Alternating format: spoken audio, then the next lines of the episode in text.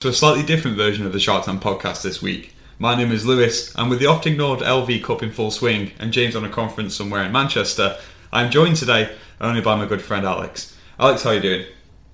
Very good, mate. It feels strange with only two of us, but let's see how we go. Are you excited for the expanded uh, airtime you're going to get?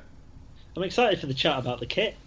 Yeah, yeah, no, absolutely. The thing I'm most excited about as well is not hearing uh, which 16 year old academy player is going to be the next big thing I can't. I like to focus. He's going to come back with a vengeance, you know, mate. Yeah, yeah. We're going to have a 40 minute segment on why Kieran Wilkinson is better than George Ford. Absolutely. I agree, I think. Yeah, yeah well, hmm, okay. Well, we'll save that conversation for another day. but speaking of, you know, young young heroes, which I believe is the official tagline to the competition, Sale in LV Cup action uh, last Friday night against Worcester Warriors. They went away to Sixways and actually came back with uh, I, don't, I don't know if it's a surprising victory, but it's it's a victory and it's away from home, so I would consider it surprising if nothing else. Uh, 24-21 over Worcester. Tries from TJ Ioane, Will Cliff, and Ben Curry to go along with three conversions from AJ McGinty uh, and as well and a penalty as well from McGinty to give Sale the win. Um, I don't want to spend too much time on this because I think we all agree there's not really much to say. Um, but some preliminary thoughts um, that I want to mention is uh, it's an away win. Like that. That's that. That's the biggest takeaway. You know, James made a very good point last week about there being uh, a potential to go on a, a, losing run comparable to what Sale endured this time last season, where they went nine or ten games without without a win. And you started to get the sense that you know perhaps the uh, you know the wheels are starting to come off Sale in this in this season uh, thus far. And getting a win in that the Anglo Welsh Cup, you know, could be something of a little mini turnaround for them, and it does build a bit of momentum and gives them, um, you, you, know, at least a, a, performance to look back on and say that's something we can definitely build on, even if most of the first team squad uh, wasn't involved. Alex, do you, do you have any main takeaways for, from from this game apart from um, what what I sort of said that this could be sort of used as a as a mini catalyst? No, I agree with you, mate. I think away wins are a rarity and we should enjoy them. And also, it's quite nice to see us take a game um, where we we got on top, and then when we were 14, I think it was when we were 14 points up, or maybe when we were seven points up, we just pushed it out to 10, and so we conceded a late try, but instead of what happened in Lyon, where we ended up, you know, throwing the game away from a winning position, we actually showed, I assume, a bit of game management. I mean, you know, it wasn't a a massively experienced team, but at least there was a bit of, and maybe that's partly to do with AJ McGinty coming back in, but there's a bit of you know nous to get a win away on the road, and you know Worcester put 21 points on us. Just go away and score 24 points is a really really good result in anyone's books. Especially especially on a Friday night as well. You know, probably not the best conditions, and you know it just it showed a lot of metal that perhaps they like you said have been lacking. Uh, uh, on the road this season, you know, to, to sort of grind out a win. A um, couple of names I want to mention, just because just how young a team it is.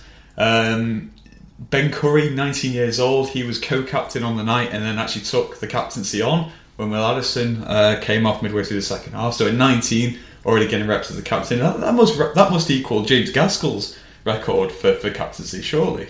Yeah, I think so. If not, if not younger, I'm sure Gaskell was 20, wasn't he? Yeah, or maybe, yeah. maybe. But yeah, it's. Um, but it's it's one of those where you don't want to burden him with it like you did with Gaskell because that was a pretty disastrous. Well, it was a disastrous start of the season, wasn't it? So, but no, really good to see. And if you know if they trust him with that responsibility, it's I'm I'm hoping it's not just a you're our most talented player. Here's the captaincy. I'm hoping it's actually you are you're a leader on the field. Here's the captaincy. Um, so if which if it is brilliant, we, we need more leaders in the team. Um, you, you, don't want too many, but I think Curry's as leaders would do well. Well, I'm just having a little look down the team sheet, and yeah, with Addison coming off, the Will Cliff was was still on. Um, AJ McGinty, Cam Neild, you know, oh, a couple of you know, TJ, pardon me, TJ Ioane, a couple of first team players on there. So it is interesting that Curry was the one who gets uh, gets handed the captain's armband. Would have been interesting if Tom was playing. Uh, would be interesting to see whether or not they share the captaincy or whether or not um, one of them takes takes precedent over the other. But um, no, and so there's a couple of other names that are, that are definitely worth uh, mentioning. Uh, and some names that are going to make me feel very, very old. Uh, Cameron Redpath, uh, who became Sale's youngest ever um, player to play for the first team, I believe, at 17 uh, and two two thirds. Um, Kieran Wilkinson, uh, also 17 or is he 18? Again, very very young. I think he's 18.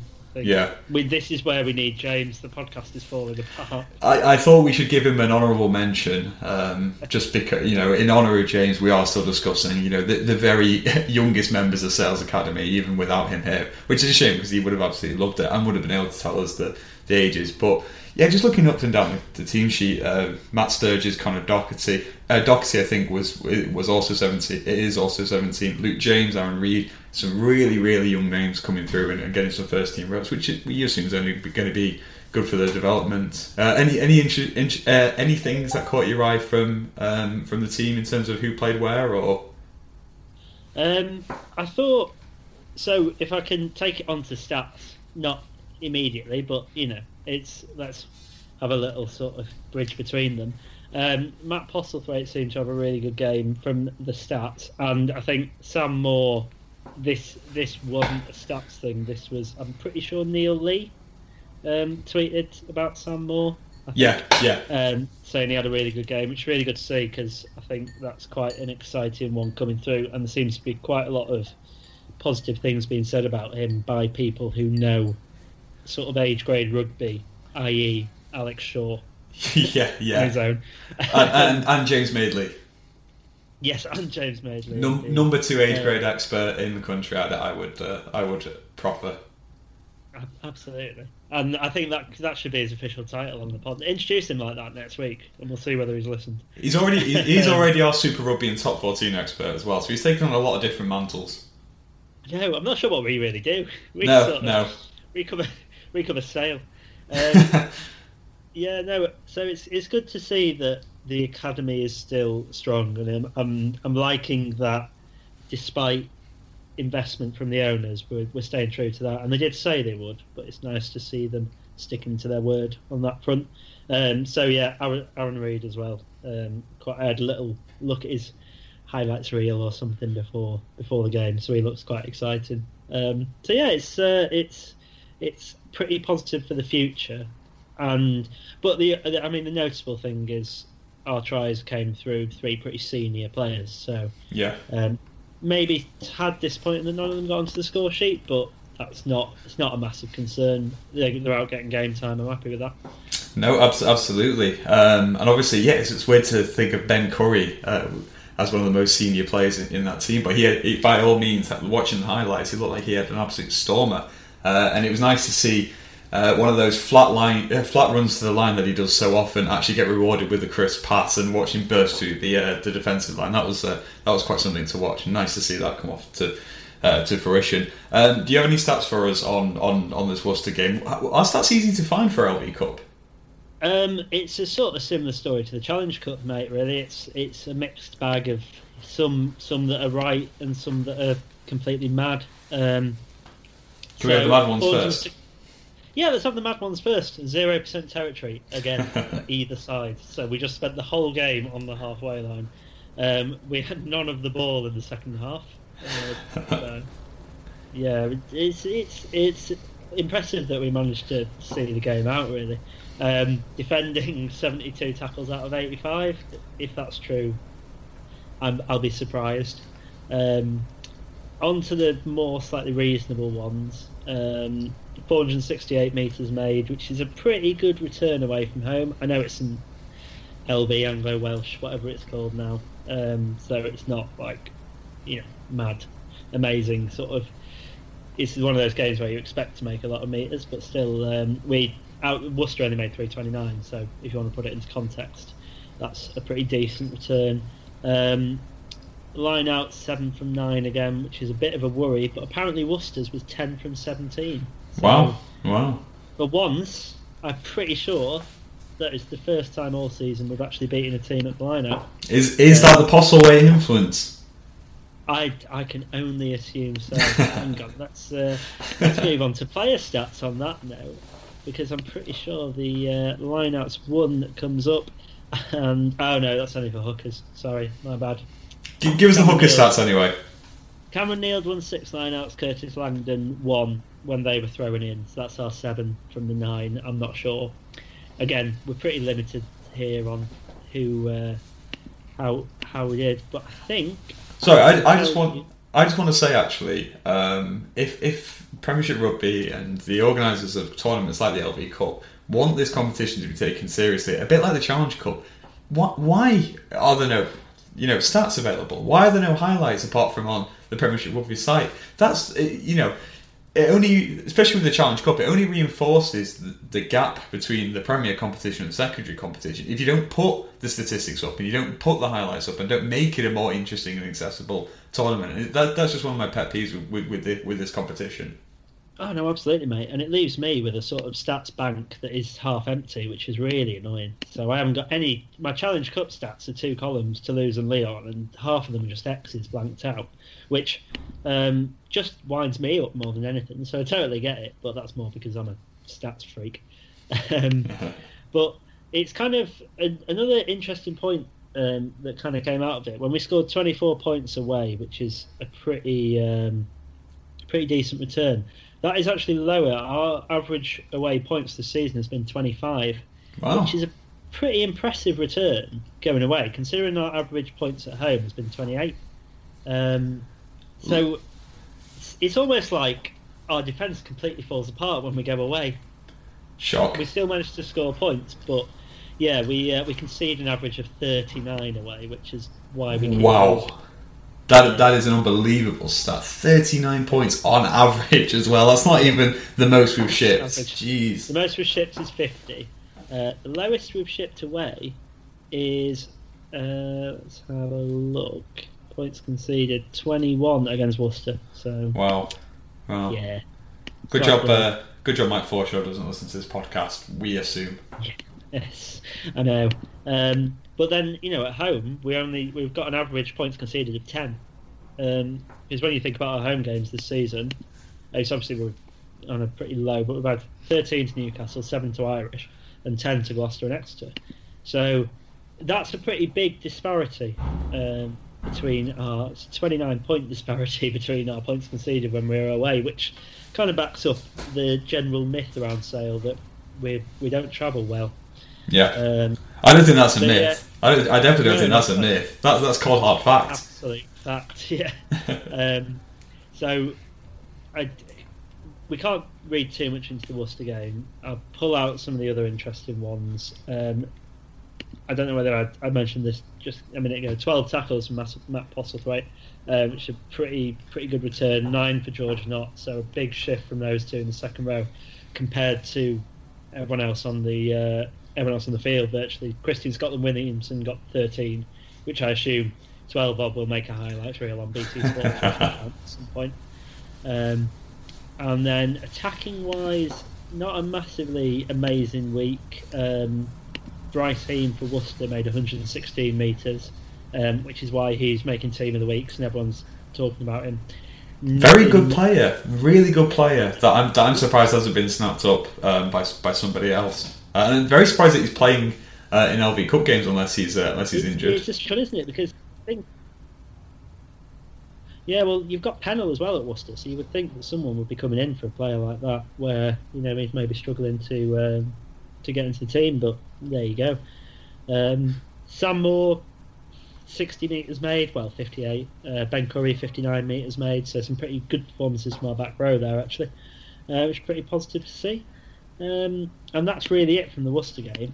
Um, the only other things I want to talk about stats wise um, is a quick one which came from a discussion with um, regular listener Martin Whiteley this week on Twitter, um, which is a BT Sport one, which I'll just sort of do in a. Um, flashback, flashback to the Exeter podcast where we were discussing flashback, Sale on TV. Yes, so take your minds back to my discussion of the fact that um, I said that we had lost seven.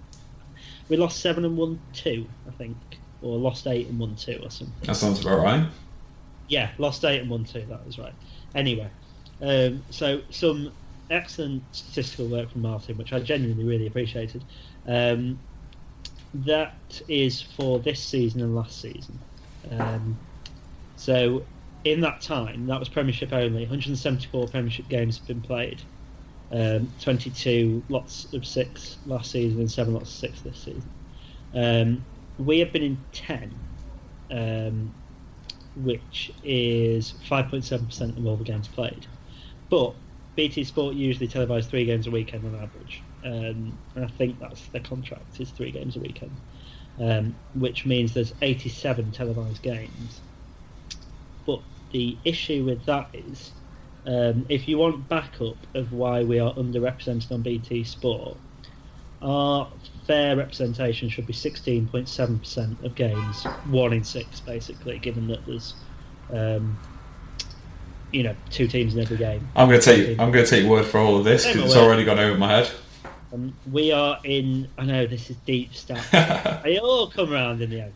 Basically, we are televised in 11.5% of games, so we basically get an underrepresentation of about 5%, which, you know, is probably to be expected. But if anyone wanted confirmation that BT Sports don't show sale, um, that is that is sort of why.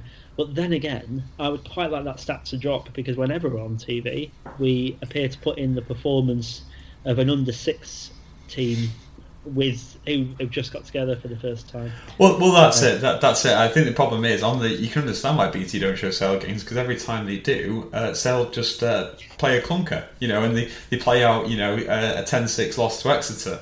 Or it was the Newcastle game on TV this year? That was yeah, I'm pretty sure another low scoring game. Twins and um, and Exeter have been the ones on TV. Yeah, but it's you know you, you, you can't blame them, you know, especially if if Sale are playing on the Friday nights and conditions aren't great. Of course, it's not going to lend itself very well to um, you know to, to, to, to, to great rugby, and you know unfortunately, uh, you know.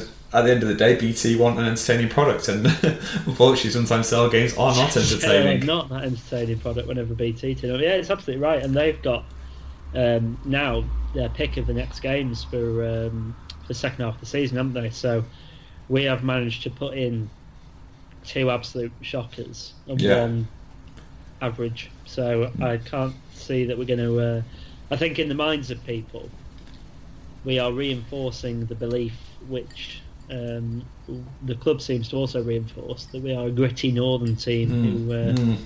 you know, us against you, we're going to be rubbish. We're not going to get any TV representation. So there you go. There's some. Uh, if if ever you and your friends are discussing BT Sports underrepresentation of sale, you've got the stats to prove it. We're only on 11.7 percent of games when we should be on 16.5. That's a great quote. That 11.7. That should definitely be put put on the Supporters Club page on Facebook because I feel like that's a topic that comes up very very often. Right, shall we do some questions?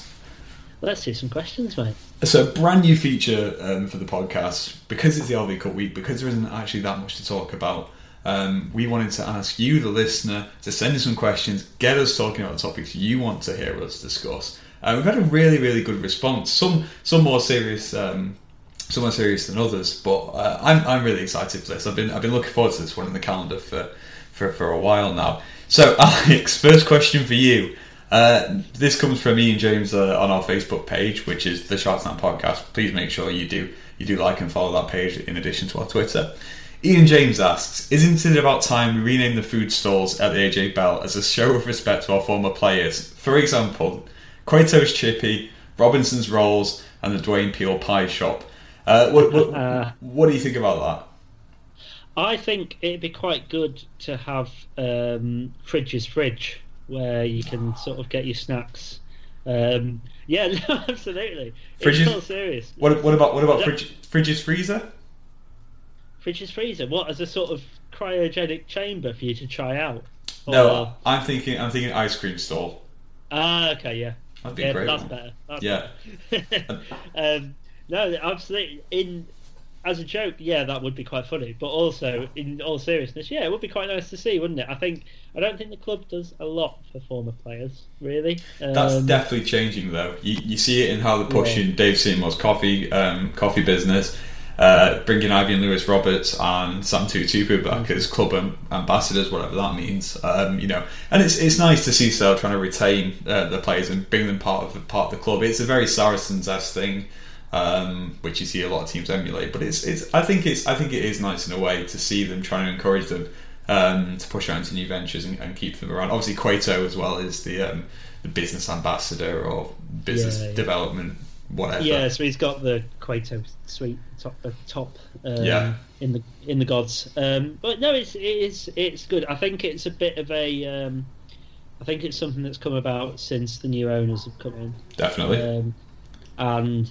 I just I just hope it doesn't. Um, what can I say without getting into trouble? Uh, get ring fenced to a selection of people determined by another selection of people. Can I say that much? Uh, no, no, think- no, you're banned from the AJ I'm not banned from the game. Um, I you know, there's some players who maybe. Um, I get. I mean, it happens at every club, but I think I would like to see players who put a lot of work in for the club rewarded. Um, so yeah, I mean, you know, and that extends to people like Will Cliff and Mark Jones, which I think, you know, they, they we shouldn't forget that the amount of work they put in for the club pre going to Bristol. Although, can you forgive them for going to Bristol? That's the that's the question. Well, that, that's a, that's a dilemma I wrestle with. yeah. Do you ever forgive anyone for going to Wasps? No, no, absolutely not. Unless it's Tommy Taylor, then maybe you make an exception. Yeah. Oh, do, you, Um, want- do you want to say your rumour about Tommy Taylor? Because we forgot to mention it last week. Yeah, I, yeah, I can do actually, can't I? Um, this is a rumor that I have heard from um, one source. So let's, you know, it's not, it, and it's come through the grapevine a bit. Um, but apparently, Tommy Taylor is not as happy at Wasps as perhaps he was at Sale, um, and that is to do with the fact that Wasps have got a lot of egos in their squad. Um, so there is that. The rumor is that you know the, it's a pretty pretty sort of explosive atmosphere at Wasps, especially this season because they're not doing very well. Um, but I think that's it's not just this season that's that's sort of led to this. So the rumor is that we have um, we we would obviously be interested in having Tommy back. Tommy would be interested in coming back to the north more generally. Um, so perhaps on the first of January there may be some um, negotiations going on. Obviously, absolutely nothing before then. And may I just say about this Tommy Taylor rumor, I, I, I don't think there's any basis to it, and I've got absolutely nothing to do with it. Because if I say that, it'll come off in two weeks. That's how it works. so. Yeah, it you mentioned the January first thing because obviously you're not allowed to talk to players who are out of contract, and maybe maybe that's why because he wasn't out of contract. But it's amazing how Sale managed to get the Marland Yarde deal done. If uh, if because I, I feel that room that that rule about not talking to players before the first of January is probably going to fall by the wayside as we see more Ed Slater, Jonny May type deals. But at Although the same that's time, has it been banned? That swap's been yeah, that swap's been they've basically written it out of the laws. That's a But shame. anyway, yeah, the, the, the game is becoming more fluid in its transfers. So Abs- sorry. absolutely, yeah. But yeah, no, no, that, that that was all I had to say. But yeah, be be interesting um, to see what happens with with a few old old sale boys. A friend of the pod, JB, mentioning you know maybe maybe maybe Cipriani is, is interested in leaving Wasps. But there's also the rumor that he's also going to Lyon. And I think if I was Danny Cipriani, I'd know exactly uh, which country in, in Europe I'd be going to. Um, last one on the on the question for me James, Ian James, to bring it back. Um, th- there's got to be a good pun for Seabass in there somewhere. Doing Oh like, yeah, absolutely. you know, Yeah. a, a French a French fishmongers, you know, dress all I, I fish. like that. That's that's a, we should maybe we should set one up. Yeah, See, yeah, I, uh, there's there's definitely a good pun, but I'm I'm just not witty enough to make it. Send in your best uh, ex ex sale player puns. Answers on a postcard, please. That will actually um, we can have that next week. We can start start with that. Um, so, shall we move on to the next question? yeah, go ahead. Speaking of um, me getting banned from the club, how have brackets if the club reacted to the work you guys are putting in on an independent podcast? That's come from Carl Welford. Um, Do you, want me to, do you want me to start with this? you go for it, mate. So, how have the club reacted uh, to our podcast? Not at all. I've heard personally absolutely nothing. Um, nothing's come through to me um, in, in my capacity in the podcast. Um, we do have a few, you know, a few of the players follow us on Twitter, and we've got some good engagement. We go back and forward a little bit, and that's really nice to see. But the club as a whole, as an institution, at least from my perspective, uh, haven't really raised any any uh, complaints or support or nothing. No, and I guess that's I yeah, it's, it's been radio silence, and I don't know whether or not that's better. What do you yeah, reckon? it's um, it, it's a strange one, isn't it? Because you sort of, I mean, do you, have we been noticed by the club? Surely at this point, someone at the club has picked. We we we are in their tweets occasionally, so I think. But whether they've ever actually looked into it, Yeah. I, I would be surprised if they had. Um, maybe if we get a couple of players on um, the pod, then that might change. But we've had nothing from the club. But at the same time, we've not had any sort of criticism or anything, and we're not. No. You know, we're not. We're not a Sale Sharks mouthpiece saying all the best things about sales. So if they wanted to come back with a bit of criticism of us, then I would be perfectly happy with that. But they haven't. So um, is it good? Is it bad? Is it anything? Um, is it a bird? Is it a plane? We Yeah. yeah, I'm sure it'll it'll happen at some point, won't it? But it's just um, whether it's online and a bit of a stop doing what you're doing, or it's Steve Diamond coming knocking on one of our doors. no, uh, yeah, we, we, we should point out if anyone at the club does does listen to the podcast. Um, I know a few ex sale employees do, um, and I'll tell you off the air. Um, you know, we're, we're not we're not against working for the club, and I, and I think I think what we've always strived for as a podcast. Yes, we're, is looking at things from an objective view. So yes, we're going to be critical of things we don't like, and yes, we're going to complain and moan and, and suggest ways that self could be better. But I think we do a, re- a decently good job of balancing um, what the club do do well with um, with with things that we think there needs to be improved on. And I think that I think that's a healthy balance to have. And I think obviously when you don't have the MEN and you don't have BBC Radio Manchester taking a more critical view of things, I think it helps when you don't have this club exclusive echo chamber. And I think you know we would be happy to work with the club if the club wanted to work with us. Uh, I'd love to. Uh, get a tour around the Mark Cueto um, business suite, you know. So if, if you're listening, Quates, please set that up. That'd be quite fun. But you know, yeah, we, we we've genuinely not heard anything um, from the club, and like as me and Alex have just said, we're not sure whether that's a good or a bad thing. Um, I know some Yeah. people. Uh, we've had some people tweet that, that we should be supported. I'm sure there's plenty of people who think you know it's better to be kept independent, but I'm, I don't know. I'm, I'm not. I'm not.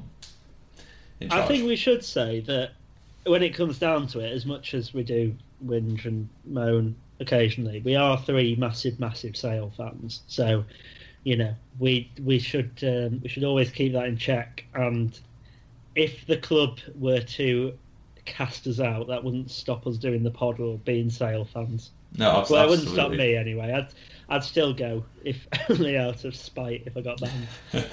no, abs- abs- absolutely, absolutely. Anyway, ne- next question. This one comes from um, a good friend, of, another good friend of the pod, Daniel Pott. Um, he who asked this afternoon, which academy players have shown the most promise uh, for sale thus far? This would be a great question if James was on the podcast. I know. We'll should we ask? We'll have to ask him next week when he's back. Yeah, Um, yeah, It, my answer is probably going to be a little bit sort of I, I- academy players. I'm guessing we're talking anyone who's not made the transition to the senior squad. Yeah. year. Who, who's not in and around the twenty-three week in week out? So we can't say Ben Curry and Tom Curry, but at the same time, does Arron Reed count? Probably not. Yeah. Well, Arron Reed was around the senior squad over the summer when Denny was away with England. Um, Charnley was no, uh, I can't remember. Just, uh, Basically, when we were at the barbecue, Arron Reed was training as part of the first team Yeah, squad. Um, so you know he's sort of he's clearly showing a bit of promise, um, and I think it would be good to see him get a start, and we'll see him in action on Friday night, um, hopefully. Um, although we may have a certain Mr. M Yarde um, making his appearance. Um, I think Sam Moore's seems to have Sam Moore seems to have uh, adapted very well to first team rugby, considering he came in for his debut. I'm pretty sure against Lyon Yeah. in the in the Challenge Cup. So um, pretty awesome from him. Matt Postlethwaite looks like he's had a good game this weekend. It's been difficult to say, really, isn't it? Because we haven't really seen much of them. So we'll see the first on Friday.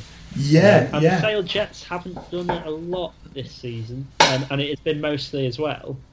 There's not been a lot of academy players sort of getting in there because you've got quite a lot of the David Seymours, the Cam Neild's playing at hooker. The- Yeah, The, absolutely. Jets haven't played for about a month, have they? Now? No, So- no, because the League games keep getting cancelled. Yeah, yeah. Um, so, to Daniel Pot, I would say that that is an excellent question, and what I mean when I say that's an excellent question is that I don't really know the answer. Um, but I think Sam Moore has got to have uh, honourable mention. I think yeah, I think Sam Moore is going to be my answer just because he has um, staged a coup against Lawrence Pearce for that back row slot and cast. He's exiled Lawrence Pearce to the second division of France. Now that uh, now that now that Pearce has joined, I can't remember who he's joined, but he's basically, uh, as the club announced last week, he's left with immediate effect to join a, a team in the uh, the Pro D two in uh, in France. So, um, reading between the lines, it would it would appear that you know Sale are very happy with how quickly Sam Moore has developed. Uh, and they're ready to cast Pearce aside and, and, let Moore take his take Pearce's role as a sort of uh, uh, backup in, in waiting for, for, for the back row, especially since uh, uh, if Sale don't want to pursue John Ross at number eight, which they definitely definitely shouldn't do.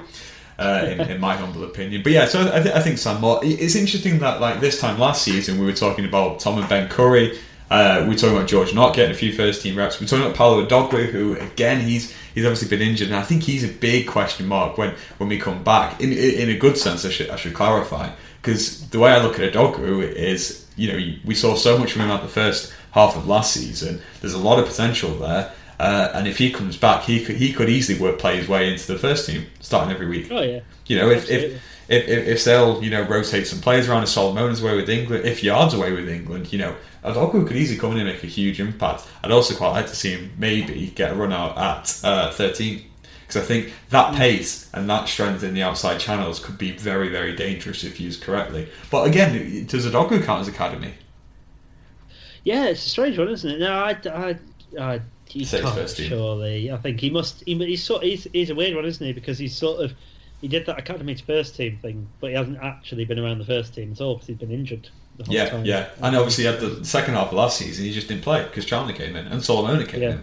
So yeah, yeah. a bit of weird, but yeah, I think I think consensus is Sam Moore, and I'm sure James will tell us which you know 16 year old is tearing it up at you know for the for the, the Sale Sharks academy team yes, uh, whatever the development team is called when they go down to play, you know, high schools in Cheshire. So yeah, it has got to um, a disappointing stage because if you'd asked me five years ago, I would have known most of the Sale Academy because I'd either played against them or after them went to schools around Manchester.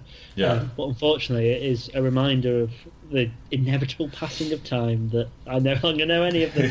um, and on that positive note, mate, given recruitment today and the stage of development of academy players, how equipped is Sale's squad for the rigours of the rest of the season? And that is from good friend of the pod, Martin Whiteley, who's got two mentions on this pod. I know he's uh, yeah, yeah, no, that that's a really interesting question, and there's there's a lot to dissect there, but I'm going to try and keep it keep it succinct.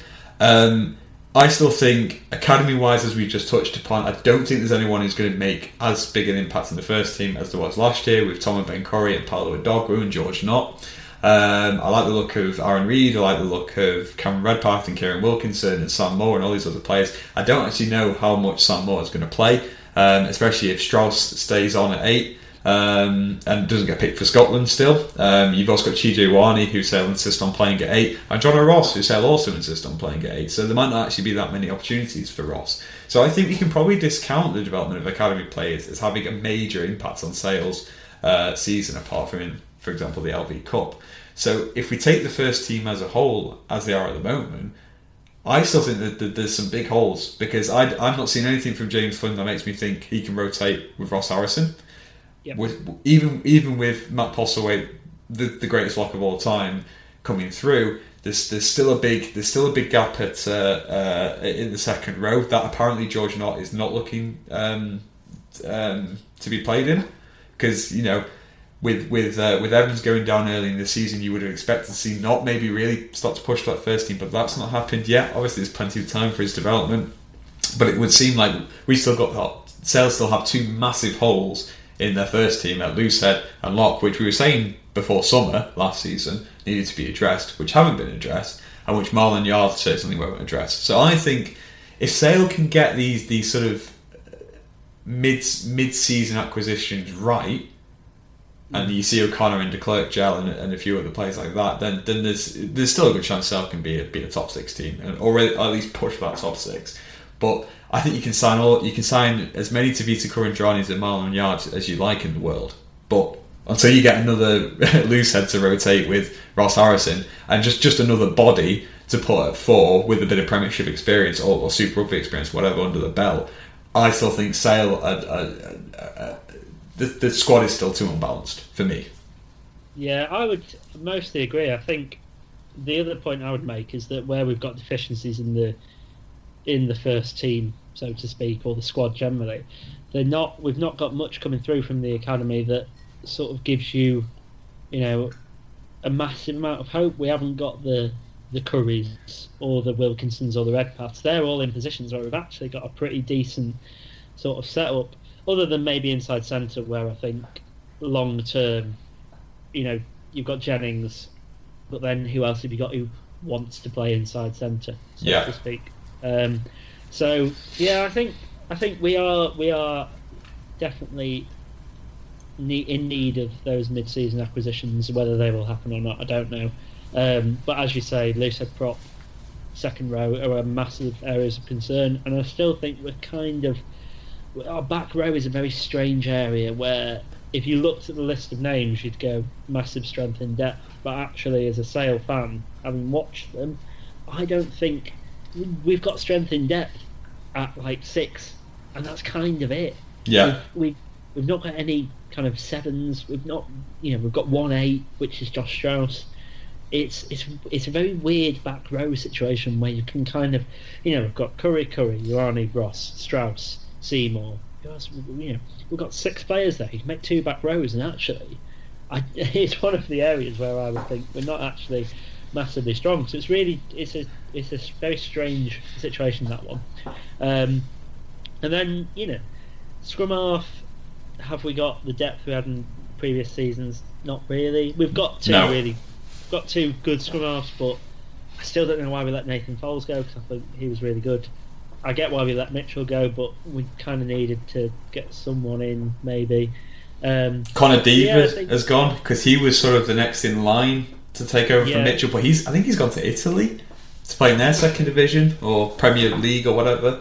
Um, Yeah. But yeah, that that definitely is a big area of weakness. Uh, this one comes in from Angus. Uh, given Dimes' limited success during his coaching career thus far, is he the right man to take us forward on the field? Oh, Angus, are you trying to get us banned from the club? um, it's an interesting one, isn't it? Um, I tell you what, actually, actually, before you answer that, we had a very, very similar question um, for Michael Graham on Facebook. Now that we are signing the caliber of player to take Sale into the top four, do we have the right coaching setup to capitalise on that? And co- coaching is one of the things that came up most uh, this week uh, when when we asked for questions. So let's let's extend. Yeah, do, do Sale have the coaching staff to take take us forward? yeah, overall, um, yeah, I think I think we do because I think we have the there is undoubtedly talent in amongst it, and I think what the the thing is, it's maybe just got a bit sort of stale um, because when Paul Deacon came in, he had a really really good effect on our attack, and when Mike Forshaw came in, he had an awesome effect on our defence. Um, and you've got to say that what Dimes has done since he came in, however long ago, um, feels like a lifetime in a good way. Um, but you, every time we've tried to go with someone else, it hasn't worked. yeah, Um, of the two or three times, and you know, before before Dimes came, we had these same problems. We never. Dimes is the only person who's taken us to a sort of pushing for top four finish. So um, since since Saint-André. since Saint-André, who, lest let lest we forget, took us to a ninth place finish the year after we won the league.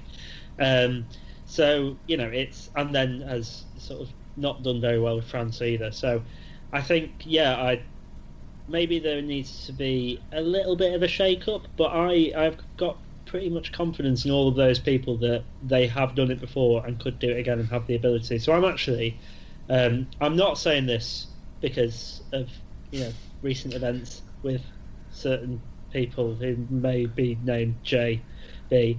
Um, genuinely, I, I do think the coaching setup is good enough, and I think the structure of the club is such that they have the support. And you look at the most successful teams of all time, you don't get you don't win by chopping and changing. Look at Mark McCall at Saracens, how long he's been there, and how long it took to build it. You know, you you don't get the most successful results by chopping and changing. I'm a big believer in that. So I am going to say we're fine. Maybe we need a bit of a kick up the backside, or maybe we need some sort of injection. But we're on the way, and we now have the investment to support the talent of those coaches. Yeah, I think where I stand on this is I, I maybe I like the idea. That something that Diamonds has always preached is taking a lot of ideas from rugby league. I don't know whether or not I'd have both my attack and my defence coach from rugby league. However, you know, both have, have, have produced you know interesting results in uh, you know in their first couple of years in Union. Although it is interesting to think that Forshaw has pretty much been at the club for you know nearly five years now, so it's it's you know how Yeah. time flies. Um, but there are, and I think what Dimes has done very well recently, especially as the more, more money's come in, is we've got a dedicated scrum coach in Don Richmond, and we have a dedicated kicking coach in John Callard. And I think those are two very good um, um, appointments because obviously for a while Diamond was doing the scrum and you know managing the you know the finances and you know doing the tax returns and the press releases and uh, seemingly everything. So I think getting Coll- uh, Callard and um, Richmond in was a really good move. Um, but I, I still think the, the, the logical next step for Sale is Diamond to move upstairs and into a DOR position proper and bring in a head coach. And I think I think that is the that is the dynamic that I think is going to take Sale further up. Uh, you know, uh, push Sale on because it's clear that's what Diamond wants to do. That's why we had uh, Bryan Redpath come in as, as head coach. And Diamond's, you know. For, for all the criticisms, you know, we and other Sale fans levy at him, is a very good, uh, he's a very shrewd negotiator, and he does very well on a shoestring budget, and he's so far picked up some very good players without, you know, breaking the bank. And I really think he that's where Dimes' best strength lies in that sort of shrewd financial, you know, overseer um, role. I do think the way he tries to set Sale up to play isn't always the most progressive, and I think um, there are a couple of things that he does that you know you wouldn't see Rob Baxter or Mark McCall or Eddie Jones or you know any of the other great coaches do, and I do think that's what we need to push for because I think I, I have confidence that Dime, Sale can win the league with Dimes, you know, Yeah. lead, Yeah, you know, I think he does. steering the ship, and I think and I think he'd do very well uh, in that that DOR role handling transfers and it, sort of like a general manager in, in American sports. And I think if you can get a really bright, shrewd mind who's perhaps a little bit more progressive in terms of on-field tactics and um, you know setup and you know how, how the team should play and maximise its strengths, then I think that would be how, how we push Sale forwards. I know James one of James's favourite things is to tweet Alex Sanderson on Twitter and uh, and see if he fancies coming leave, leaving um, leaving Saracens and coming to be a head coach. That'd be that'd be a great hire, and that'd be exactly the sort of you know player, uh, sorry, um, coach that Sale you know should invest the money in and, and get and have him almost as a protege, but at the same time give him the reins to oversee a Premiership club and a Premiership club with a lot of money, and just let Dimes sort of micromanage um, from from from higher up the ladder. That's how I think Sale needs to progress. Because I think Deacon, Forshaw, uh, Coll- uh, Callard, and uh, Richmond is enough. I think Dimes as a as, as a DOR is fine. I just think we're missing that head coach, and that's you know that's why Bryan Redpath didn't last because he was shit. You know, for, for, that think- was long and short of it. And and I think the other thing as well is it's a very particular type of person that get on well with Diamond. But I think if you can find a head coach who works as well with Diamond as well as, as well as Diamond works with Deacon and Forshaw, that could be a very very beneficial partner if Diamond is handling matters off the field. That is the thing. You need someone who is, you know, gets on with Dimes enough to allow that sort of allow Dimes not to, you know, once he has that control to then sort of interfere. Um, but also, you need someone who's strong enough to say to Dimes, "You stay upstairs," because that was part of the issue with Bryan Redpath. Yeah. that Dimes moved upstairs and couldn't hack, not having, you know, the control to come, you know, be in charge of matters downstairs. So, um, and I think Redpath probably got so much pressure from the club and, you know, having Dimes as his boss that that contributed. I'm not saying he's a good coach done wrong, but I'm saying that the pressure that he had on him at that point, anyone would struggle to perform Yeah, under. yeah, and that's why I think you need that that experienced head coach, or at least Yeah. E- even if it's a rookie head coach, as it were, coming from a team like Saracens, i.e. Sanderson, or is it Ali, uh, Ali Hepher at Exeter, someone like that, Yeah. who's who's might be his first time, you know, steering the ship, but has the experience and the prestige from coming from one of these big European clubs. Andy Farrell also Yeah. another one like that, um, who has been linked with the What sale. was linked to over the summer, I believe. Yeah, yeah. That Uh, that summer. yeah that that would be that would be very interesting. quiet death. That one. Yeah. Yeah. But before we get ourselves into any more trouble, one last question before I believe we're going to hear James's dulcet tones, um, and a really simple one from Jack Worthy: buy the stadium or move. The here is my thing about the stadium. I think it's admirable what the uh, Simon Orange and Jed Mason are trying to do. Uh, I think it's admirable the way that me and four and a half other thousand diehard Sale fans have, you know, tried to make it a home. Um, I understand the issues that you have um, by not owning the stadium because we don't get any concessions revenue and, and that sort of stuff. But I think cut your losses. Or, or, you know, in fact, no, forget that. If you never, there is absolutely no point in staying at the AJ Bell Stadium if it isn't going to have a public transport system. Why did, why did Edgeley Park work so well? Because people could get the train or they could get the bus and it'd be dead easy. I once tried to do public transport to the AJ Bell Stadium uh, the first season we were there, and it was a nightmare. I missed the first 35 minutes because the 67 bus just doesn't show up sometimes. It, it is it is unworkable without a public transport system. It's unworkable. And all this talk about the, the metro going to the Trafford Centre by 2020, it's still unworkable because you still got to cross the you know the, the motorway, and it's Yeah, absolutely. and look, the I, bridge will still be half built by then. yeah, yeah, and that's look, and I, I sympathise so much with the club because they've had so much stuff put on top of them with, with, with the access road and everything. And originally, it didn't help that the club seemed to just sort of ignore the issue and kind of blame the fans a little bit in those first couple of seasons. You know, the whole you know if you really cared, you'd, come whatever. Um, but they are trying to address it. But I don't think I don't think it's fixable until you get a public transport system because we you know Sale have got ten thousand people to the AJ Bell Stadium before, but you can't do it consistently because as soon as you have that many people attending, the traffic issues become exacerbated, and because you can't. Sorry, and and that's because you can't ship everyone onto onto the metro or the or, or the train back home. Well, Exeter game, perfect example. People getting in after half time. People around me got in after half time. Yeah, and I mean, you know, into the second half because we had a and no matter what anyone says, Exeter was one of our best crowds of the season from my perspective. Looking, Yeah. I'm in main stance looking out, um, and it showed in the fact that it was a nightmare to get there. I left the Trafford Centre at five past six. So they say, "Oh, go to." The, Tra-" I left Centre in the car at five past six, and I got to the ground at seven o'clock. yeah, Like it, it took me 55 minutes, and you can see the stadium from the Trafford Centre, Yeah, and vice yeah. versa. And so it's just, it's it's not that you know, and I to, as as as you said, totally, this isn't the club's fault at all. It's a stadium that they've built in a very very old place to build a stadium. You know, you look at these kind of stadiums where they've been built recently.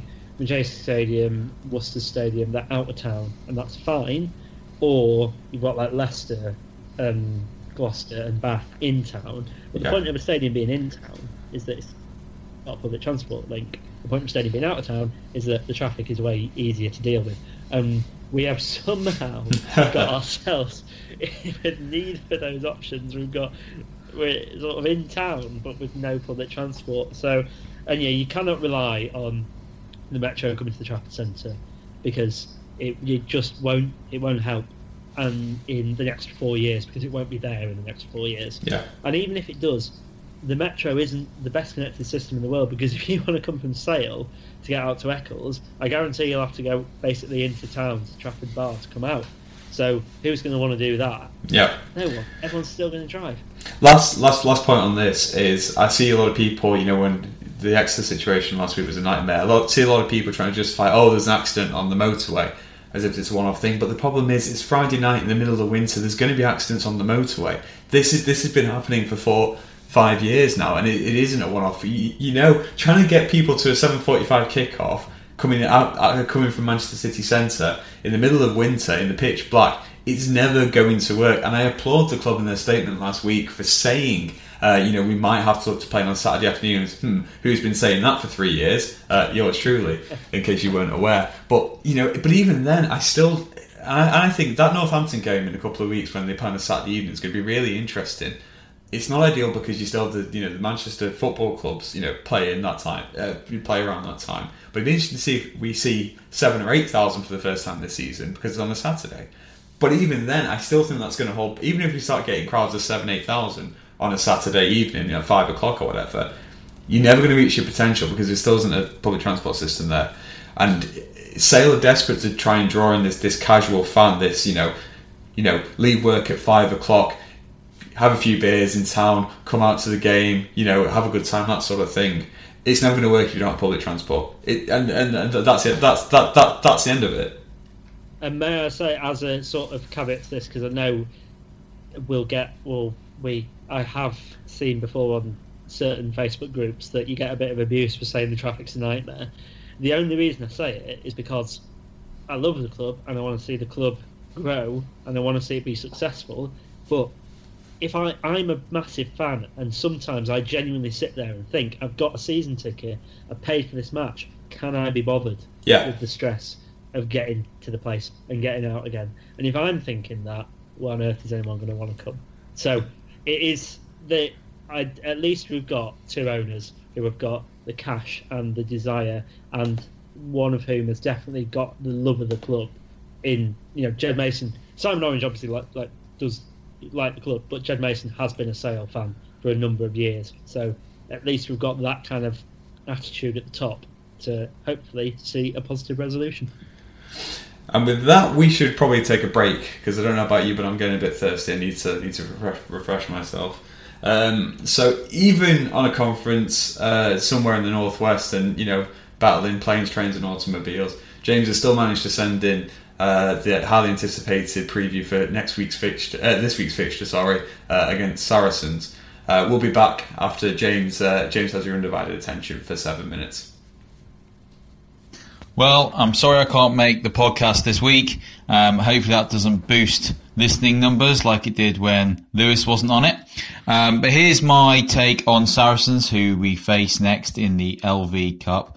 Sale obviously coming off a good win last weekend down at Worcester. I think any away win is is a good win for Sale at the moment, uh, whatever the, the, sides and the personnel that are playing. Um, and you know, Saracens, they also are picking a side which aren't their first choice, but like any Saracen side, they're really, really well coached, really well drilled. And as I've said before on the podcast, it doesn't matter who they pick in which position, um, they have a way of playing and they're very, very difficult to beat. So what happened last week for Saracens?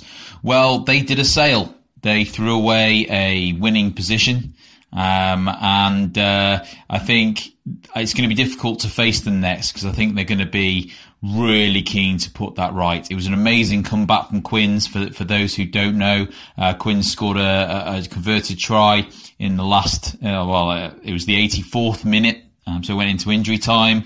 They came back from sort of 20 points back to win by a point, 30 points to 29. So Saracens are going to be really hurt by that and they're going to be really want to come up to the AJ Bell and take us on. So the Saracen side that they're going to be picking, who is it going to be? Well, I'm going to do what we did last time and just go through um, maybe three players to watch out for that you might not have heard of before. A lot of their big guns are being rested for this. So, I mean, we've got to take this into account really that some of their young recent academy graduates who are still really, really young, like Nick Isiekwe, Maro Itoje, Jamie George, George Kruis, Jackson Wray, um, you know, they are all going to be rested. Uh, but they're all still pretty, pretty young as, as things go. Um, so they're really getting their academy right at Saracens. Um, so the person I want to go with first is someone called Christopher Tolofua. So he was signed from Toulouse a couple of years ago, but for the start of this season caused ripples in France. And the reason being is it's quite odd to be picking him out as somebody who no one has heard of. Um, and he's a third choice hooker at Saracens. But actually, he burst onto the scene in 2012 um, and has got seven caps for France. He's played 75 times or so for Toulouse um, and was raved about as being the next big thing at hooker. Um, he's faded since um, they burst initially onto the scene, and he's moved to Saracens to get fit. He's really struggled to, to stay fit. Um, he's 6'4", 18 and a half stone. Uh, being able to play for 80 minutes as a starting hooker has been an issue for him. So, to, you know, the last sort of season and a half at Toulouse, he was impact off the bench. And what he's done at Saracens, as you'd expect, is he's got fit and actually he's got picked into the French squad. I don't know what that says about French rugby, but certainly it does say that uh, Tolofua has managed to get fit at Saracens. And with Brits retiring at the end of the year, it's an opportunity for him to rebuild and reboot his career um, over the medium term. He is a big ball carrier. He does have weaknesses throwing in at the line out. Um, so hopefully we can target him there. But it's going to be a real challenge for Cameron Neild if he starts again at two to play against an international hooker. Second person I want to talk about is Max Malins. Um, he's Play, probably playing at 10 for Saracens. Again, take into account he's probably the third choice at Saracens at 10. Uh, maybe even fourth choice because Alex Goode would probably be subbed in at, at 10 um, if there was injuries to uh, Farrell and Lozowski. Um, 10 is Malin's best position. He takes the ball to the line. He's a good distributor. He's got a good kicking game. He played for the under 20s um, in the summer, a year young, um, mostly at 15. Um, he did get brought in at 10 um, in the in the uh, in the championship. Um, he's also signed an extension recently at Saracens. Saracens are, are, are, you know, I don't know how they're able to do it, but they're keeping hold of a lot of their youngsters and people are signing long-term contracts, including, of course, Farrell and Lozowski. So it's going to be interesting to see um, his long-term development at 10. Um, I mean, they've signed him on for, for, for longer and he's signed on there. So they've obviously promised something to him. Um, maybe they see that he's a longer term option uh, for 15 at 15 for Goode, similar type player. Uh, but then you also got to take into account that they've got Liam Williams and Sean Maitland as international uh, fullbacks on on their books. But Malin's good distributor, maybe can be targeted in defence, um, but uh, he's looking a very skillful player to me from what I've seen of him. And thirdly and lastly is a guy called Jack Ney. The reason I've chosen him is I've, I've seen him play for Old Albanians. He's come through the system in St Albans, um, and uh, you know he's he's a good player. He scored an absolute cracking try against Quins at the weekend in the LV Cup, bursting through, handing off two defenders and getting over the line. If you can see the uh, highlights of that Saracens Quins game, well worth it for that try alone. He's a lanky blindside in the mould of Michael Rhodes, um, good in the line out, easy to lift. So um, I'm looking forward to seeing him for sale. Well, what do we need to do to stop the Saracens, Saracens juggernaut? Well, if I knew that, then I think I'll be doing more than just a fans podcast. But we clearly have to get the set piece right. Um, and compared to last week, we probably need to use our possession a little bit better. Um, from who I've spoken to, we maybe lack, somebody at the weekend to get us over the gain line. McGinty was maybe a li- little bit deep, um, despite, despite, despite playing well. So, um, I, I, don't necessarily have an answer to that, but, you know, over reliance on, on TJ Ioane perhaps in, in the carrying stakes and we need to get other people, um, carrying in midfield, not just close to, to the ruck area. Um, head to head wise, who do I want to pick out? Well, I, am going to go for James Flynn against Kieran Longbottom. Uh, we know Kieran Longbottom. He played a season at Sale. Um, James Flynn, the perennial substitute, coming on for 30 seconds for, for, for Harrison in most of our Premiership games. I think it's going to be a really good test for where Flynn is at in his development. Playing someone like Kieran Longbottom, he has been there. He has been first choice at Saracens in the past. He struggled uh, us with with injuries. He's been fit for the majority of this season. He's getting some game game time in the LV Cup. So you know, let's see where where James Flynn has got to. Um, in terms of what I think the result's going to be, um, well, uh, I think Sale will do well to win, but I am going to go for a home win, and I'm going to say Sale 28, Saracens 22.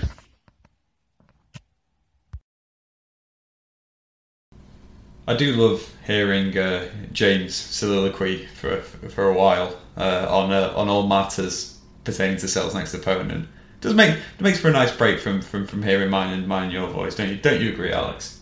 Oh, absolutely, mate. It's it's good to know that he's here in voice and spirit. Yeah, and, and in Sam Moore and Kieran Wilkinson references. Yes, I, I absolutely know that he'll be full of them. Yeah. Anyway, back to the mailbag. We've got a few more that we want to that we want to get through. Um, and like, and quick thank you to everyone who submitted questions. We really appreciate it. And this is the sort of thing we mean by getting uh, community generated uh, content to make the pod not just about three blokes nattering on all the time, but about a, a wider Sale community.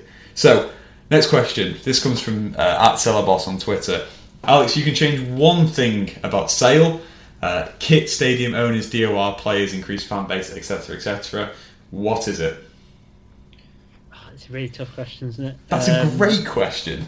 It's a great question. As I said before, excellent question, which means I don't know the answer.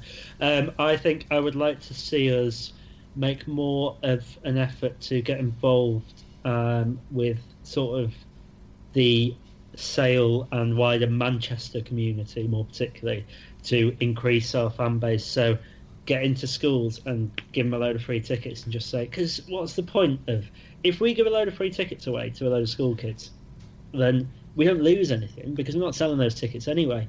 So go and give a load of free tickets away. This is how I got into Sale. They came into my school. They gave us a load of free tickets. I went to a Sale game. I got hooked. Voila.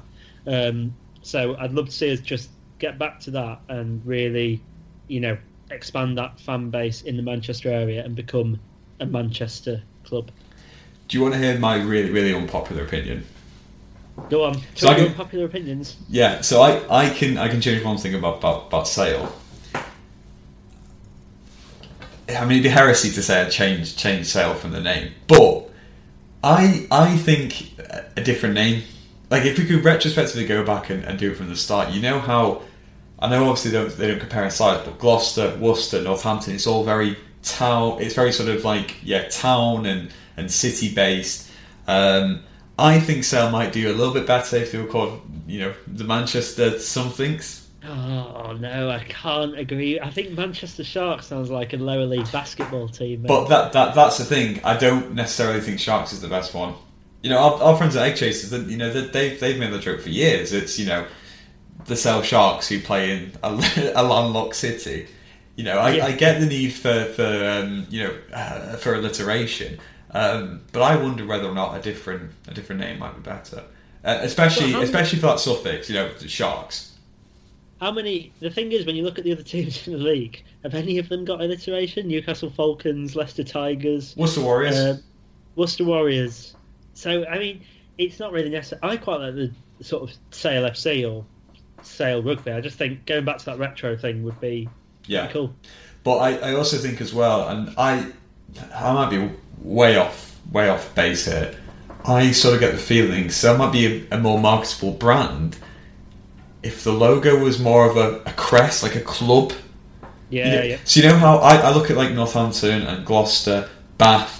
You know, it's all very yeah, it's all very. Ex- Exeter's is great, and I know there's there's the awkward sort of appropriation of Native Americans involved, but you know that's a really great sort of logo, and I like the Sharks one. I like how it's kind of minimalist and, and, and stuff, but I feel like it'd be better if, if it had a bit more of a Manchester City, Manchester United uh, sort of vibe to it. You know, a big big circle or a, or a you know a badge or a crest or a shield in the way that sort of Gloucester or or someone like that has. Yeah, that that. that Maybe, maybe. I mean, I, I understand keeping Sale 1861, etc. That that is very important, but I do wonder where, whether if we could go back now to when we name the franchise, whether or not it'd be better to do something slightly different, or just go for Sale rugby, go very traditional and just have the, that lovely, that lovely old sort of crest on it. I think that's that might be what I'd change. yeah, I, I, I, I get why you why you would say that. Yeah. Whether, yeah, I, I think I don't have the answer, but I do agree that maybe a change would um, would freshen things up. Yeah, and I think Um, I think a couple of years ago, I think Sale were kind of angling for that because they dropped Sale from the um, thing, didn't they? From the yeah, from the kit. Yeah, Yeah. but then obviously it was a bit like, you know, were we playing in Manchester or Durban? You know, it's uh, it was a bit super is- rugby. Who had that first? Because you know, I don't know. Uh, I don't know. 'cause, yeah. Being Anyway. Right, next Moving question. on. Next question. A quick one from Jamie. Where do each of you think we will finish in the Prem? Op- Optimist eighth, realist tenth. Go, go, go, going off going off the first six games of the season, uh, uh, well, ten games or however many we played in the Premiership. I think, I think I'd like to think we'd push for the top six, but I think this is going to be another rebuilding season. Tenth, tenth. we're better than Worcester and Irish. Okay, Ten. Are you going with ten? Yeah, don't hold me to that. This this is a one-off podcast uh, mailbag spectacular. Okay, I'm going with seventh. So Okay. I'm I'm live by the sword, die by the sword. I say. Alright, cool. Taking things slightly off, off off topic, Andy Taylor writes in: Is it right to subject MPs to trial by press? Also, is it still right if what they did wasn't illegal? Very topical with the Paradise Papers stuff. Uh, we did. I, I mean, to be fair, I you know I got I, I, I got you know be careful what you wish for because I was hoping we'd get some non-Sale questions, preferably about other sports. But yeah, so trial by press. like it. It's it's intense. Um, in in answer to that, uh, Andy, uh, you know, if you can't hold your members of parliament to account, who can you? That's that's what I say. Um, I do think, you know, I'm going to answer this seriously. I? I do think it's a bit unfair that MPs sort of have to sacrifice all notion of privacy in order to serve the public, but at the same time, you know what you're signing up for. Absolutely. So, um, you know, and if they what they did wasn't illegal, um, that is one that I'm not even going to contemplate answering because um, tweet your unpopular opinion. yeah, know. ans- answers on answers on a postcard. I think I think for me with, with an issue like this, uh, for anyone who, who's listening who cares, um, public scrutiny is a very important part um, of being being a member of parliament. I think uh, the press uh, has a has a massive role to play in that. I think it's important not to let known political biases and prejudices factor into that public scrutiny, which is a very difficult thing. But for example, you, you know, it's it's no surprise that the Daily Mail might be harder on Diane Abbott than the Guardian is, and vice versa. So I think you, you should always factor those sort of things into public scrutiny, but I do think it's a very important part of the job, especially because of the, the, the excellent work lots of newspapers and journalists do uh, to uncover um, some very very important issues that would otherwise be be, be uh, you know swept behind the doors of Westminster, as, as we've been finding out in the last couple of weeks. But uh, What a very weird two minutes this podcast has just had to. We let James go away for a week and we start discussing the vagaries of press intrusion into MPs' lives. For, Um, for anyone who follows James on, on James's personal account on Twitter as well, he's got some very interesting political opinions, um, and he seems to. I'm glad he isn't on the podcast actually because he'd be we, we'd hear, be hearing a lot about the Lib Dems right now. I'll say nothing on that. I'll get in trouble. Um, apart from, I mean, from him next week, I've got no strong feelings about the Lib Dems either way. Although I am a student who had to pay nine grand, so um, let's leave it. Come on. Apart from maybe the Premiership final, um, so I'll, I'll basically what are our favourite slash most memorable Sale games? And if you say the Premiership final, it's a massive cop out. So, oh, favorite most memorable, most memorable Pizzagate. Because I remember, be, I remember being stood in the Prince Land stand at Edgeley Park at quarter past eight, wondering what the hell was going on. Um, definitely the most memorable one. I, I see a lot of people mention the Albania game between Sale and Newcastle back in like 2001. That was a bit before my time. Do you know what happened with that? No, it's again before my time. Yeah. I, I remember seeing an Albania flag when I my first season in 04. So Uh, no, I don't. I imagine that's quite memorable for, for whatever reason. That's that's my most memorable game. Um, most favourite game. I don't, don't think I have one. They're all a bit. Uh, it's all a all bit sort of suffering, isn't it? It, it really is because, like, you know, you can't even point to like, oh, you know, a shock, a shock win in Europe or anything like that. Um, I've got my least favourite game. Oh, go on. Yeah, go on. Let's expand the question. Oh, that that, that uh, losing at home to London Welsh in 2012-13 because that was the first game where I really, really was into rugby. Like, like I was like, I woke up on the morning of the game and was like, I couldn't wait to get to the AJ Bell and, and all this sort of stuff. And then yeah, that was the first time I got ripped out by Sale. Watching us get uh, quite comprehensively beat by by uh, by the worst team in the league. But yeah, Yeah. favorite. First of, don't first of many, mate. Oh, I, I honestly can't think of what my favourite game is. Uh, no. Have a Uh, think. I'll have a think whilst, I'll whilst, whilst you answer, yeah. Yeah. Um, so my most memorable game, most favourite. Um, yeah, I haven't got a least favourite because I tend to blank those things out of my mind. Um, I do remember it's a bit of a cop out, but the semi final against Wasps, I remember being a really really good day because we got quite a lot of people coming to Sale who it was only my second season, but I remember we got a lot of people coming to Sale who were sort of didn't usually go, but we were into rugby, and the came. It was just such a good day. I remember seeing Jason Robinson step Mark Van Gisbergen from about thirty meters away. it was ridiculous. Um, so I just remember being really, really excited by that. Um, and then again, another one beating Munster at home in the um, Heineken Cup. I remember, which was just uh, it just sort of felt like we kind of arrived as a club in Europe. Um, which was pretty good. Um, that was at Edgeley Park. AJ Bell, I haven't got many, good memories to be fair. That's uh, actually that that sort of uh, interlude has worked a treat because I, I, remember what my favourite game is now. So I couldn't tell you who they were playing because that was a that was a wee nipper. But I remember one of the very first games I ever went to as a Sale fan was at uh, it was at Heywood Road, uh, and I was down at sort of the clubhouse end, and I was stood with, with my dad. Uh, and I think I bet it was a pre-season friendly or, or something. But lo and behold, who is stood behind me? Uh, Jason Robinson. And obviously, it's it's it's a small walkway. There isn't a lot of people there. Um, so I remember for the first for the first half, uh, me and my dad spoke to Jason Robinson for forty minutes. Uh, I got a few autographs and all that sort of stuff, and that I, I, I, couldn't tell you I couldn't tell you who it was, who it was against, or what year it was. But I just remember, remember that was one of my first memories um, of, of, being a Sale fan, and I think that's really cool. So that that that'll be my favourite one because um, it's, it's, it imbued me with a, with a love for Sale that'll that'll never die. But yeah, there we go. Okay, couple more thoughts on the inability to replace. going from very uh, very positive to negative. Thoughts on the inability to replace Dimes to sell underperform in the next few years. Brackets. Not saying I don't like Dimes. Wouldn't want to ban. That's from Will Wheeler. God, that's coming up a lot tonight, isn't it? The uh, the, the JB game ban. The, the JB game ban. That's that's um, going to define our season. Yes, yeah, been the season of JB Gate. Um,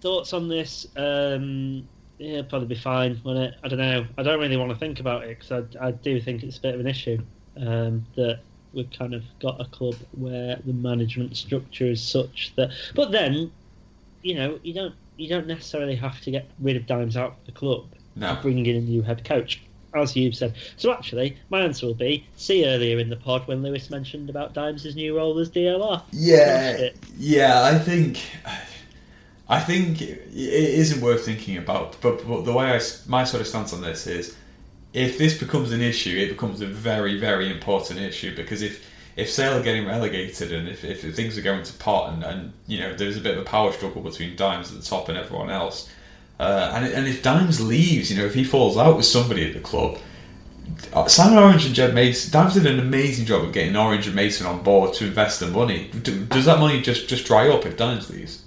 That yeah, absolutely. I don't I don't want to think about it, but I, I think it's not a problem for now. And in theory, if if, if the, the management restructure happens as, a, as I think it should, it shouldn't ever be a problem. But it could be a very big problem if we're not careful. So, in answer to your question, Will, we are too scared to consider that possibility. Moving on, uh, this is from Ellen. Should we bring in different coaches to solve problems like Eddie Jones does for England? Uh, kind of, kind of do it already, don't we? Yeah, we do actually. Yeah, we do We brought in Jon Callard and Jon Callard, Dan Richmond. Yeah, yeah. Richmond. Um, I really like Eddie Jones as a. Speaking more broadly, I really like Eddie Jones as a as a manager, and he's done he's done wonders with England. But I, I, I do think he's a he's, he's hilarious, but he is a lot of talk. And I think all this stuff about finishes and uh, and all the sort of things he does differently. I think at the end of the day, all that's really changed from, from when Lancaster was in charge is he's hired some better coaches in in um, uh, uh, Paul Gustard and yeah. who does Borthwick. it? Borthwick. And who does he? Borthwick not do the forwards? Borthwick does the forwards. Gustard does the defence. Who does the attack? Is it the is, is it the Australian? Elia? Oh God, I don't know. Because I know he's he's like a consultant and stuff, but yeah, I, I don't know. I think I think there's two things on this. I think Jones is, is a lot of talk, and I think he's a very good manager, but I don't necessarily think it's this. I think he's done a really good job of just bringing a good collection of coaches for him to, to watch over. So I don't necessarily think it's about having these specialists coming in and doing, you know, sumo wrestling or whatever they're doing it uh, at Pennyhill Park every other week. It also it seems. I think the other thing as well is what Jones has done well is he just picked the right players, you know, and that's what Lancaster didn't do. You know, the Burgess fiasco and insisting on, on playing with Burrell at 12, you know, the, the sort of hard hitting and, you know, the opposite of the old Keegan approach that you like to, to, to, mention quite a lot is it's not you score six, we'll score seven. It was you know you concede seven, we'll we'll, we'll concede six. And Lancaster was very defence first, and I think all Jones has done is say right, Maro Itoje, you're ready to play. Uh, you know we're going to let our best players play. We're just going to let them play play with free reign, and it suits England a lot better. So you know yeah, I think what what Jones has done is is taken pressure off the team completely when there was so much pressure on them at the World Cup, and Lancaster probably wasn't experienced enough to deal with that pressure and take it off them. And what Jones does is a, is brilliant because as soon as an issue comes up about the team, he'll say something that will get him in trouble. Mm. It's great. It's just it's Mourinho esque, Mourinho at his peak esque, not current Mourinho.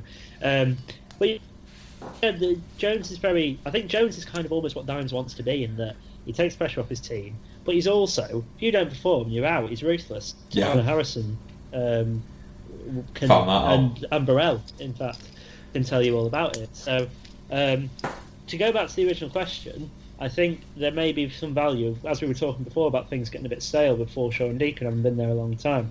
There's always value in bringing in people who've done different things, you know, we've got a load of rugby league coaches. Why don't we get a union coach in from Australia yeah. for three months or something? You know, someone like I don't know um, the Crusaders coach who was coaching the Barbars at the weekend, Scott.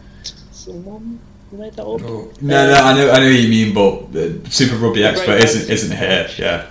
Yeah, but you know, um, it's just a different a different perspective on the way we play. Um, I, I think there is some value in that, whether it will happen. I mean, we have had some bad experiments John Mitchell um, with with coaches coming in. But yeah. I think there's always value in it. It's just whether you can get the right people in at the right time and whether you've got sort of the how the other coaches would feel about it. How does Deacon feel if someone comes in and how much influence can they have? No, of course, because it is a very delicate balance, and we, we've saved the best for last. This, well, uh, at least I have. This, this is my favourite question we had this week. Although uh, everyone's questions were my favourites because because uh, we look after all our listeners here. But I thought this was a really yeah. but this was a really really good question, and I think it's definitely one that that you listeners will have a lot of opinions on. You can bring one historic shark back into the first fifteen at their peak. Who gets in? Alex, one player from Sale's history can come back in at their peak uh, and, and play for Sale. Who who would you have? Is this are we are we talking now? That's that's what we've got. Are we saying this is now the team right now, or is it just generally, you know, I think the team was all of equal ability? No, I think I think let's let's go with it being this is the team right now. 2017-18 Sharks. You can bring one player from Sale's history back at their peak. At their peak. Um, I am going to go for Sébastien Chabal at his peak because I just think he was a monster, and he's exactly the sort of he's he's what Josh Strauss wants to be. Josh Strauss wears Sébastien Chabal pajamas, but don't we all? Because he's just awesome. and he gives no, he just doesn't care, and he lends himself to song. And yeah, I, I think I'd, obviously there's a massive case for Jason Robinson um, in terms of excitement, but you know our backs are pretty exciting, and um, I'm not boring enough to choose a prop. So, Chabal. You see, I think I am boring enough to choose a prop, and I, I think it's not. It's not even our, our, our biggest um, area of weakness. Um, oh, actually, yeah. Hmm. I was going to say Andrew Sheridan because yeah, at, I mean, I mean, at, at his peak, he was he was he might have been the best prop in the world, at least at least at Loosehead, and if you have him playing 60 minutes and have Ross Harrison coming off the bench, what a, what a player to, to, to sort of learn from um, as well. That being said, at this current team, so I, am torn between the romantic pick of, of Sheridan, who, you know, was one of the only props in the world who could win you a game single handedly, as he used to do for England, especially against the Aussies. Um, but I think on the current form, I mean, who, who is Sale's greatest ever lock? Because I think that's that's the area Sale needs the most. question. We haven't got a massive sort of vein of you know talent a lot, have we really? Who did, who did we have in that season we won the league? We had Christian Day. Um, I mean, Uh, there's there's there's Ignacio Lobbe. There's Yeah, one there's yeah. one Fernandez Lobbe, but Lobbe was more uh, one at least was more of a six. And Jason White was more of a six. yeah, I mean- Nacho Nacho Lobbe is a good shout. Actually, I think he would bring. But I don't I don't think I don't think he, his ceiling is as high as Sheridan's or Robinson's or even Hodgson's or. I Yeah. think I think it'd be. Uh, I think if if we're looking at current need, Lock definitely, probably Frank more so. Cotton, mate. Frank Cotton. Do you reckon he could dust off the old boots? I think he could do a job, mate. No, he's, he's still involved with the club. But yeah, no, that that is an amazing question.